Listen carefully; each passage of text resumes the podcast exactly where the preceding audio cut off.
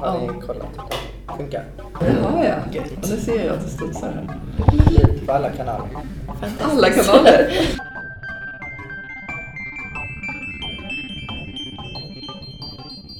Hej och välkommen till Akademipodden.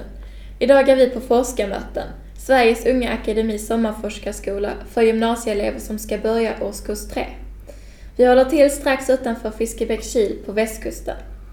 Jag heter Kristina Bergsten och går på Sundsgymnasiet i Vellinge. Alla kan väl presentera sig. Eh, Jag heter Tilde Frid. Eh, Jag går på Spyken i Lund. Jag heter Henning Isberg. Jag går på Polhemskolan i Lund.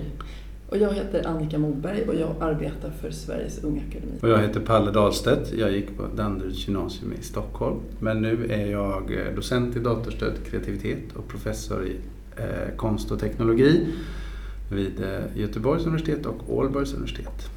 Och Oj. jag är ledamot i Sveriges Unga Akademi. Ja, och Palle är också en av våra ledare på forskarmöten. Och nu känner jag att jag måste ju skvallra om vilket gymnasium jag gick också. Och jag gick både i Spånga gymnasium och i Norra Real i Stockholm. Okej, eh, nu ska ni ha sån smågruppsdiskussion. Och ni har inte träffat Palle tidigare? Nej. Nej. Och jag har inte varit med på någon smågruppsdiskussion så ni får gärna berätta för mig, hur går det till? Det är nog lite olika va? Hur har det gått till tidigare? Det har väl varit väldigt blandat. Ibland så har forskarna berättat väldigt mycket liksom av sig själv och vi flikar bara ibland in för vi tyckte det var så intressant att lyssna. Och ibland så har vi fått ställa lite mer frågor och sånt som vi vill veta om forskaryrket och så. Vi har fått höra mycket intressanta saker om vad de forskar om. Deras framsteg och så. Har ni fått höra mer allmänna saker om liksom hur man blir forskare och hur, liksom hur, man, hur man kan tänka kring det yrket och själva liksom, en nivå upp, om du förstår vad jag menar? Eller har det varit väldigt specifikt? Eh, nej, vi har fått lite allmänt också hur det fungerar med ja, när man kommer fram till något man publicerar, hur man kan finansiera sin forskning, hur det är ett bra sätt att börja efter gymnasiet om man vill bli just forskare. Det finns väldigt många olika vägar att gå också för att bli forskare. Så alla har givit olika svar Mhm. på det. Vad drar ni för slutsats av det? Man kan väl göra lite hur man vill. Ta det som det kommer. Precis. Det finns inga spikraka vägar. Hade ni frågat mig hade jag nog sagt så också. Att Mm. vägen är slingrig och det kanske det är meningen. Det kan- tänkte, tänkte du när du var liten Palle? Så jag ska nog bli forskare när jag blir stor. Nej, jag hade ingen aning. Jag ville bli uppfinnare faktiskt. Eh, men, eh, och sen så hade jag ju musik och datorer som intressen. Fast de korsade varandra inte särskilt mycket liksom, så det var en slump. Det visade sig vara väldigt bra för musik är ju väldigt kul att hålla på med och tar ju aldrig slut. Man kan hålla på hur länge som helst. Men jag hade ju ingen tanke på att forska kring det utan jag ville ju bli musiker. Men och programmering och sånt var ju bra för då kunde jag ju extra jobba och tjäna pengar. Eh, Så det var ju som en fallskärm liksom, ekonomiskt. Men eh, jag utbildade mig ju till tonsättare, komponist eh, i massa, massa år. Jag hade ingen tanke på att forska i det. Men jag hade ju ett specialintresse i eh, naturvetenskap. Så, och som man ju, när man säger forskning så tänker de flesta det, men det finns naturligtvis inom alla områden. Men, men, men det var ett väldigt starkt intresse och även matematik. Jag, orsaken att jag gick Danderyds gymnasium var att det var ju landets första spets, intellektuella spetsutbildning på gymnasiet. Och jag gick i den allra första klassen. Vi var fem stycken i hela landet. Så det var ju väldigt kontroversiellt då. Det fanns fotbollsgymnasier och, och ishockeygymnasier. Men när, när det skulle startas ett intellektuellt gymnasium med mattespecialisering så var det en sån här, blev anklagat för att vara elitism. Trots det så gjordes det och och jag gick i just den klassen. Så det fanns ju där. Men sen när jag skulle plugga vidare så valde jag liksom mellan datavetenskap och musik och kom in på den musikutbildningen jag ville gå och då släppte jag det andra, eller inte släppte riktigt. Men jag gick hela vägen till att faktiskt vara tonsättare. Jag var ju aktiv som det, var det och sen blev jag inbjuden att börja forska. Så det var väl lite konstigt faktiskt. Fast fantastiskt. För att det startades en avdelning på Chalmers tekniska högskola som sysslar med konst och teknologi. Och då blev jag inbjuden att, eh, eftersom jag var ganska avancerad programmerare och gjorde experiment då mellan de här två, hade de hört talas om det och frågade om jag ville komma dit. Och, och så började jag forska, så det var ju faktiskt lite bakvänt. Ja. Är det någon av er som är intresserad av musik? Så? Ja, jag går eh, naturvetenskaplig linje på gymnasiet med musikprofil. Eh, vilket är väldigt intressant för då kan man kombinera just den här naturvetenskapliga biten där man ju också lär sig att tänka lite på det här forskarsättet och göra labbar och experiment. Men samtidigt då också ha flera musikklasser i veckan där man då får jobba lite mer kreativt. Och det är väldigt kul. Så till exempel jag är pianist men vi har också sångare och slagverkare och, trum- och eh, gitarrister och allt vad vi har. Blandar ni de två eh, områdena någonting? Alltså vi gör tyvärr egentligen inte det så mycket för att vi går i en naturklass och där är vi liksom med alltså på en av avdelningen liksom. Och våra musikämnen är då med estetverksamheten. Tyvärr blandar vi dem inte så mycket än. Men det är till exempel något som vi vet många av oss naturmusikare är väldigt intresserade av att göra. Mm. Och det finns ju väldigt mycket eh, överlapp mellan de två egentligen, även om de betraktas som ganska separerade i, i samhället.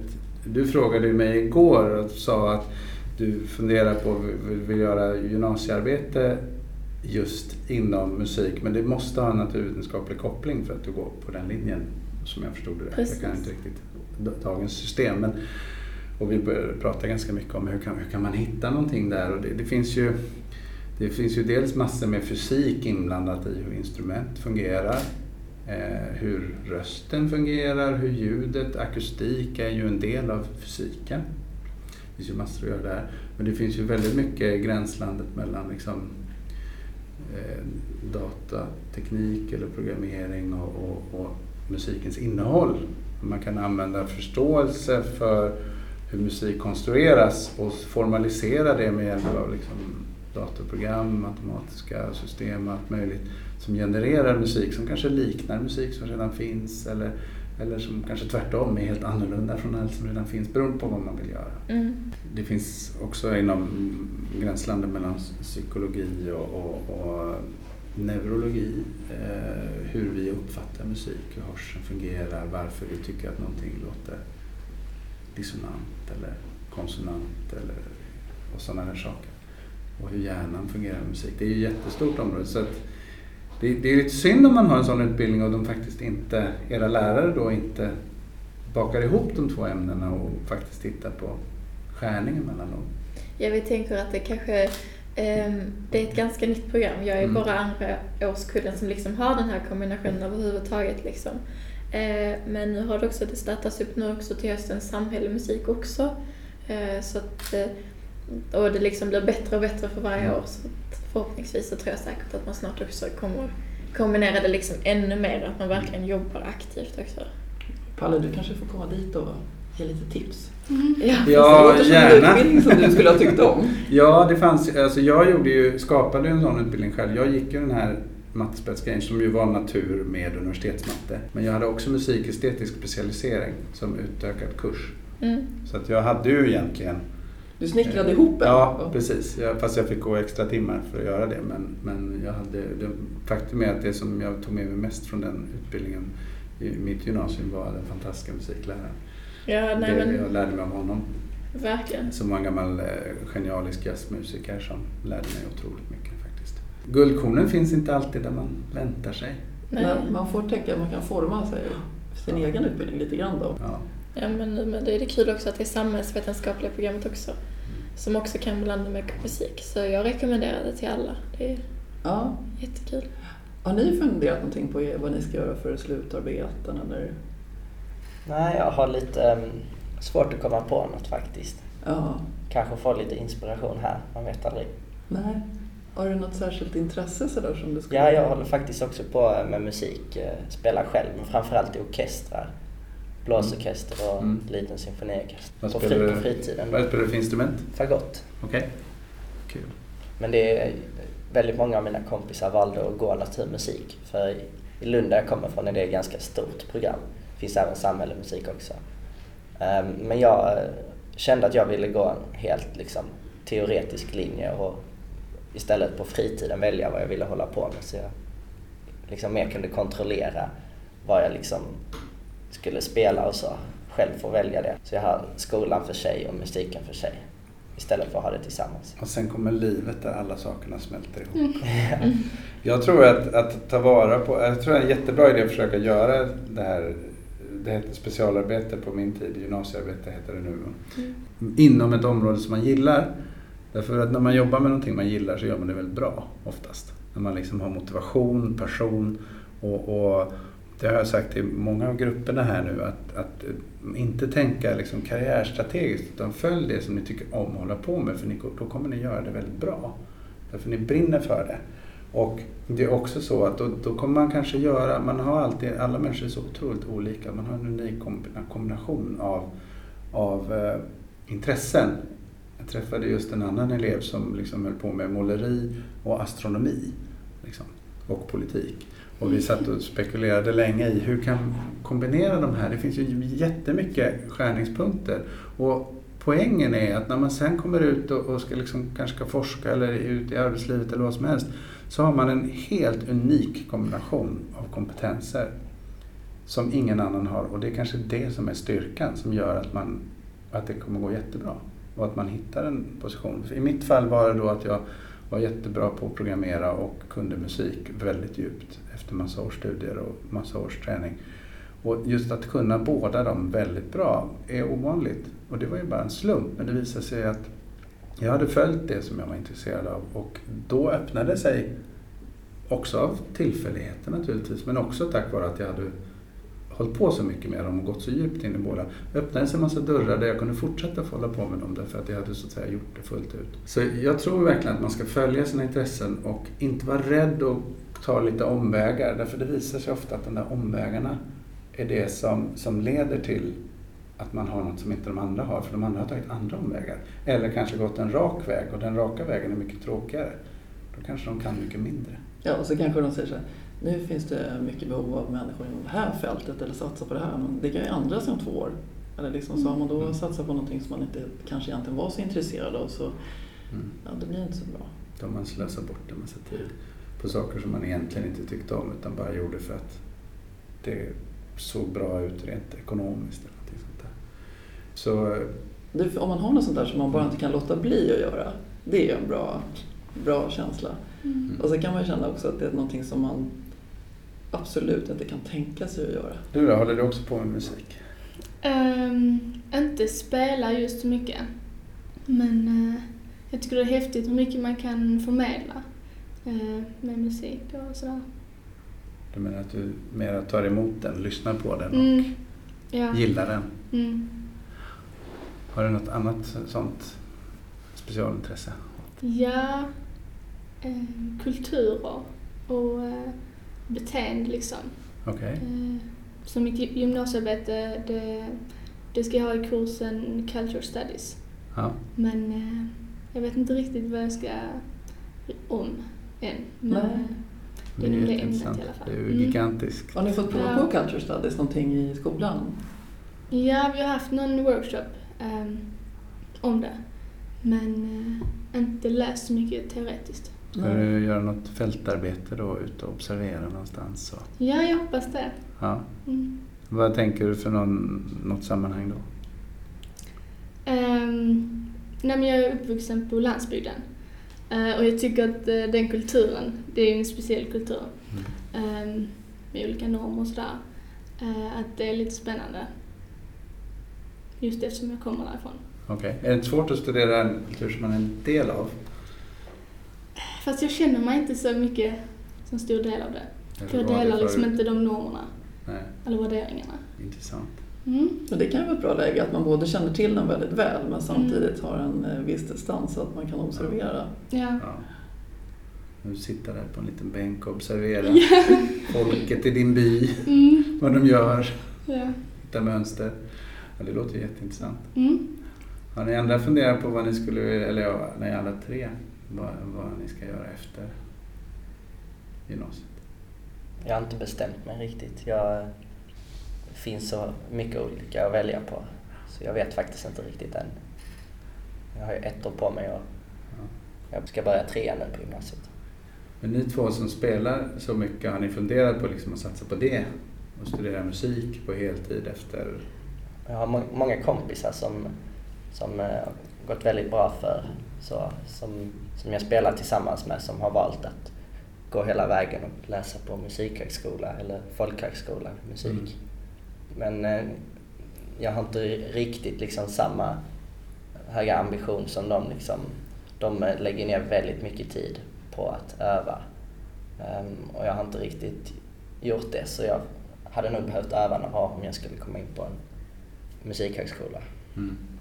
Eh, jag känner samma sak. Jag började ju först spela piano när jag började på gymnasiet. Mm. Eh, så jag känner att det kommer bli väldigt svårt för mig att dels överhuvudtaget komma in på en utbildning som till exempel musikhögskola, som erbjuds på Musikhögskolan. Och sen också överhuvudtaget få ett jobb inom det. Eh, men jag kommer definitivt fortsätta spela, för jag mm. tycker att det är alltid något som är väldigt givande. Om kanske inte, för mig hade det kanske inte blivit speciellt ekonomiskt eller på det sättet. Men jag tycker att alltid när man musicerar, både själv och med andra, så ger det väldigt mycket på ett sätt som man inte kan få annars. Så samtidigt, just nu verkar det som att jag är inriktad lite på att plugga medicin. Också för jag tycker det är väldigt brett. Man får också lite tid att eh, välja vad man vill rikta in sig på. Och samtidigt är det också ett väldigt bra möjlighet om man vill forska lite i framtiden.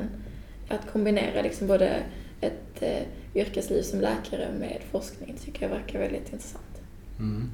Så lite strategiskt? Ja, precis. Lite strategiskt, ja. Vad det gäller Musikhögskolan där så, så um, inom de klass, för de klassiska instrumenten så är det ju väldigt, liksom, du måste vara väldigt dukt, tekniskt duktig och naturligtvis konstnärligt också. Men jag menar, där är ju tröskeln väldigt hög. Ja. Eh, men om man spelar andra typer av musik så är det ju och det finns ju även så att säga, alternativa utbildningar på Musikhögskolan där, där liksom det konstnärliga är det viktiga. Alltså att man har ett personligt uttryck, att man gör någonting som, som kanske skiljer sig från vad andra gör och, och, och, att man har jobbat väldigt mycket med det där det inte kanske är så viktigt, just det tekniska. Så, så det finns väldigt olika aspekter, det finns ju väldigt många olika utbildningar. Det individuella programmet finns på flera musikhögskolor där man, där man kan vara singer-songwriter eller laptopmusiker eller allt möjligt. Det finns world music-program för folk som spelar olika typer av folkmusik. Det finns, eh, men jag kan tänka mig just med fagott så är det ganska ovanligt. Det, det, finns ju, just det instrumentet finns ju nästan bara i den klassiska traditionen. Yeah. Eh, jag har faktiskt spelat med en experimentell improvisationsfagottist i San Francisco. Yes, eh, nyligen och vi håller på att mixa den skivan nu. Hon var del av en, ett eh, improvisationsensemble forskningsprojekt. Vad heter hon? Hon heter Dana Jessen. Dana Jessen. Hur, ja. hur uppstod det samarbetet? Uh, nej, alltså jag, en del av de saker jag utvecklar är, är system för improvisatörer. Där liksom teknologi går in och, och jäklas med interaktionen mellan musikerna. Så om vi spelar med varandra så kanske det inte riktigt låter bara som om vi bara spelar utan jag kanske plötsligt spelar på ditt ljud. Fast mm. jag kanske säger om jag spelar piano och nu spelar du piano också. Okej, okay, låt, säga, låt säga att jag spelar eh, slagverk och du spelar piano. Så spelar jag på en cymbal så kanske den plötsligt har fått din, ditt pianoljud parallellt med det riktiga symbolljudet som naturligtvis också finns. Okay. Så att det blir konstiga hybrider och då plötsligt uppstår situationer där du förser mig med ljudmaterial. Och jag kanske förser då nästa person som kanske spelar flöjt med material från den där cymbalen och så vidare. Så att man är kopplad i olika konstiga system där man plötsligt har helt andra roller och varje ton man spelar kan... På, det, det, är jättesvårt att förklara det här på väldigt kort tid. Mm. Men, och jag har utvecklat ett antal olika sådana system som fundamentalt ändrar rollerna som musikerna har till varandra. Och Vad tycker du om det då? Musikerna tycker det är jättekul, men det tar ett tag att lära sig. Så det sättet som vi eh, testar det här och studerar de här systemen är genom att ha workshops med professionella improvisatörer och ibland är vi själva med också. Eh, alltså vi, för jag jobbar ju med flera andra forskare. Eh, och eh, det finns väldigt många bra improvisatörer kring San Francisco i USA. De har väldigt stark tradition och av olika skäl så har varit där och haft väldigt mycket konserter så att vi känner mycket folk där och så har haft flera workshops där och också i samarbete med eh, Berkeley-universitetet där just den här fogotisten var en del i den. Nu bor hon inte kvar i San Francisco. Hon jobbar på något universitet, när anställd i USA. Men, men eh, hon var en del av den communityn. Så det var ju en kompis till en kompis som vi värvade till det här projektet helt enkelt. Och det var jättekul för att det finns också en experimentell oboist som jag spelar mycket med där som heter Kyle Brookman. Som har varit med i de här projekten också. Och, och man har de, båda de instrumenten är väldigt, väldigt ovanliga i den här typen av musik.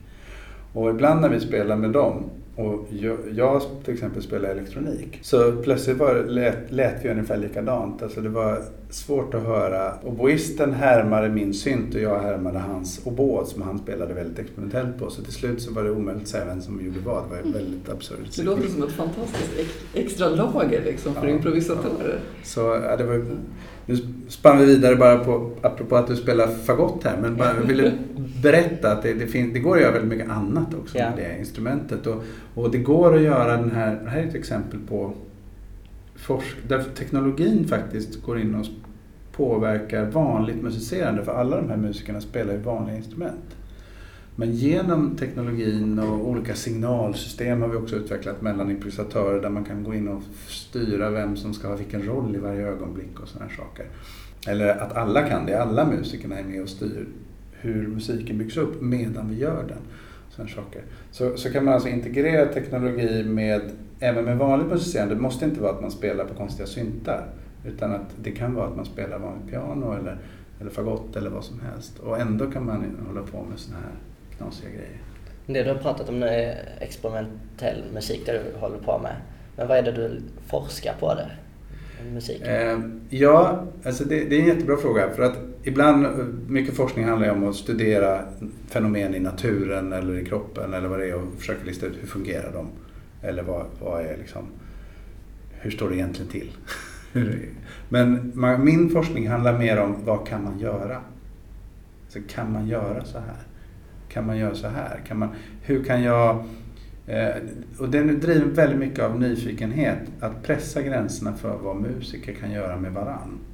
Okej, okay, nu har vi spelat fri improvisation som är en ganska etablerad genre jättelänge. Kan vi göra någonting för att ändra våra mönster för hur vi, hur vi lirar med varann? Till exempel i just det här projektet. Och då, då börjar man ju någonstans med att hitta på ett system. Den första fröna till de här forskningsprojekten kommer från konstnärliga grejer oftast. Jag, skrev, jag komponerade ett sånt här system 2008 som ett verk. Alltså som ett, inte direkt ett vanligt noterat verk, men ett verk för, för tre musiker och så, så, så hade vi en konsert med det. Och sen insåg jag, vänta nu, det här finns jättemycket potential. När, vi spelar ju helt annorlunda. Det, situationen är helt annorlunda. Jag har aldrig varit med om något liknande. Och då började jag så att säga, bli systematisk och börja okej, okay, jag testar det här med många olika musiker, spelar in vad de gör, lyssnar vad som händer, vad är det för typer av mönster som uppkommer. Sen har vi börjat studera, eh, har inte publicerat det än, men observerat hur musikerna lär sig de här systemen, alltså hur de gradvis tar till sig dem. Eh, om man då tar några musiker och sätter dem i ett rum och så berättar man hur det funkar och så nu får ni spela och så.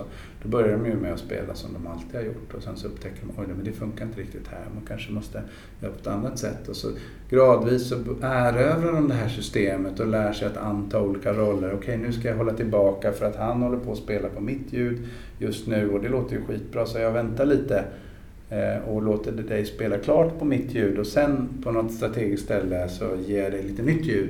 Eller någonting sånt där. Eller tvärtom att, att okej okay, nu spelar jag på eh, ett ljud från dig från pianot som, som passar jättebra med min symbol här och, och, och, och fortsätter jag på det för det funkar väldigt bra. Att man växlar roller med att mm. ge varandra ljud, att utnyttja de ljud som redan finns. Eller att liksom, och till slut så har vi, vi liksom identifierat en massa olika stadier i hur folk lär sig det här. Att de börjar kunna det så bra att, att musikerna kan börja planera liksom, övergångar och förändringar. Och allra sista stadiet är när de börjar missbruka systemet och jäklas med det. Eh, därför de upptäcker fel i min programmering och sådana här saker. Hur de kan, kan lura det genom att vifta med handen framför mikrofonen så det blir så här ungefär som man blåser mikrofon och det tolkar systemet som att man spelar fast det hörs ingenting. Och då kan de börja göra spökljud och sådär. här så, så, det liksom, så det handlar om att förstå hur det påverkar musikerna genom att göra massa konserter med dem. Alltså jag har hållit på med det här nu i åtta år, de här typerna av system. Eh, och har haft workshops i hela världen med massa olika musiker med olika bakgrund. Studenter, jazzmusiker, klassiska musiker, elektronmusiker och så vidare.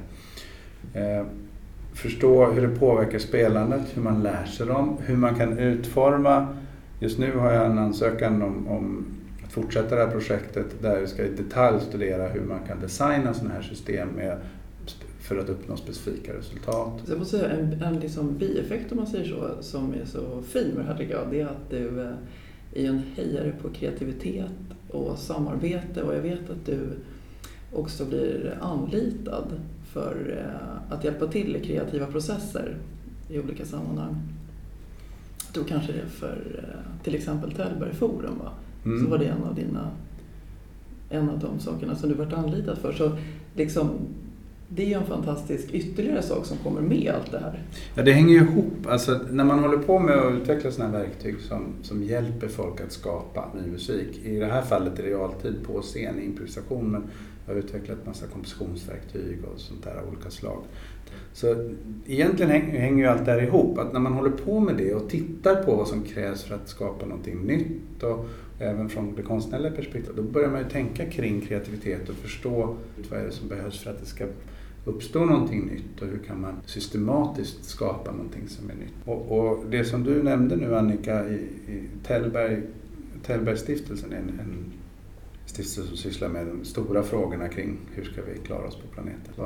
Hur ska vi lösa de här jättestora problemen för mänskligheten? Och jag blev inbjuden dit och prata om det här, mina strategier för improvisation och, och skapande och sånt där och jag fattade ingenting. Varför har de bjudit in mig hit? De sitter här och pratar om klimatfrågan, Eh, börskrascher, Syrienkrisen, bokstavligt talat och det var liksom jätte folk som verkligen har inflytande på de här sakerna. Och när jag berättade om, om hur jag tänker kring att utforska okända rum av möjlig musik och improvisera på instabila, kaotiska system så plötsligt så inser jag och från deras reaktioner att det handlar om krishantering, det handlar om beslutsfattande i kritiska situationer. När man sitter på scen känns det jättekritiskt. Det är ingen som dör om man spelar fel. Men det känns så. kanske. Mm. Eller spela fel, men när man inte fungerar och så vidare. Utan det, det, är en slags mikrovärld av beslutsfattande. Att navigera i det okända, att lösa svåra problem snabbt. Och det visade sig att det var superrelevant för de här som kom från diplomati, politik, klimatforskning, som har varit klimatrådgivare till Obama. Och de fick mig att se på det som jag håller på med på ett helt annat sätt. Att förstå att den här typen av insikter i hur man navigerar i det okända är ju universella. Och det är ett ganska stort steg att, så att säga, ta dem utifrån det här, utifrån min lilla värld. Jag trodde att jag satt i en sandlåda och lekte med musik och gjorde det jag tyckte var kul, att det var helt irrelevant för resten av världen. Men det, uppenbarligen så är det kanske mer allmänt. Men det är, jag går inte ut och skriver en bok om krishantering baserat på det. Eh, Men det ger så... väldigt goda egenskaper efter att ha arbetat med forskning. Alltså, tack, när man gör något systematiskt så får man oundvikligen, tror jag, den där typen av insikter. Jag, jag, tror fortfarande att det bästa sättet för mig att förmedla de insikterna är i det område som jag är bra på. Alltså musik och improvisation. Men jag har blivit mycket mer öppen för att ta in det i andra sammanhang. Och också kallats in och prata med forskare från alla områden om kreativa processer. Liksom hur, hur man kan förstå sina egna sådana processer och kanske uh, påverka dem på ett mer systematiskt sätt. Och, och det där har ju framförallt för mig, jag har lärt mig väldigt mycket om också vad det jag gör betyder och öppnat ögonen. Jag tycker det är intressant. Och så kommer ju den där klyschan då, att man förstår att allting hänger ihop. Vilket ju faktiskt är sant. Det var en lång, lång harang där. ja. Så fort man börjar göra någonting systematiskt, och det är ju det forskning är, ta reda på hur saker fungerar på ett systematiskt sätt. Fast det är inte alltid så systematiskt som det ser ut i efterhand. Det börjar ofta men så fort man börjar göra det så, så, så, kan man komma väldigt långt. Man, kan, man, man uppnår någon slags ackumulerad kunskap som kan leda en väldigt, väldigt mycket längre än vad man tror. Och det tror jag är en viktig poäng det där när jag pratar om de här musiksystemen. Det började faktiskt med, jag skrev ett verk som inte alls, jag hade inte alls tanke att det skulle bli ett projekt som sysselsatt flera forskare i flera år. Eh, och att det blivit liksom en hel genre nästan av, av det här som vi kallar för systemisk improvisation nu, nu för tiden. Inte en stor genre men att det blir liksom ett slags fenomen som vi studerar nu. Det, det var ju en tillfällighet. Jag har ju skrivit massa olika stycken och vissa av dem kanske har en sån potential men det vet man inte innan. Så att lekfullt experimenterande är ju en väldigt bra grogrund. Ja, nu ska ni börja i trean, alla tre va? Mm. Ja. Har ni energi kvar sådär? Hur känns det? Ja, det är... Tvåan har varit det jobbigaste för just mig men jag tror min, min trea kommer vara lite som en avrundning, lite, lite mindre intensiv. Så kan man fokusera mer på gymnasiearbete och diverse fördjupningar. Ja, Tilde, vad säger du? Nej men jag ser mycket fram emot det. Ehm, det är ju nästan de roligaste kurserna som är kvar nu. Ja. Till exempel vadå? Uh, nej men culture studies, scenisk gestaltning, pedagogiskt ledarskap, eh, lite så. Mm. Ja, det låter jättekul. Mm. Och hur känns det för dig? Eh, För mig känns det också jättebra. Det, det ska bli kul liksom nu i trean med fördjupningskurser eh, liksom inom både natur och musik. Och vi har jättebra lärare och stämning på skolan. Så det ska bli liksom, efter sommarlovet känner man sig redo för att sätta igång igen. Om ni skulle ge studietips till eh, de som ska börja tvåan nu, när det är mycket plugg då. Typ att man inte också glömmer att göra saker man tycker är kul.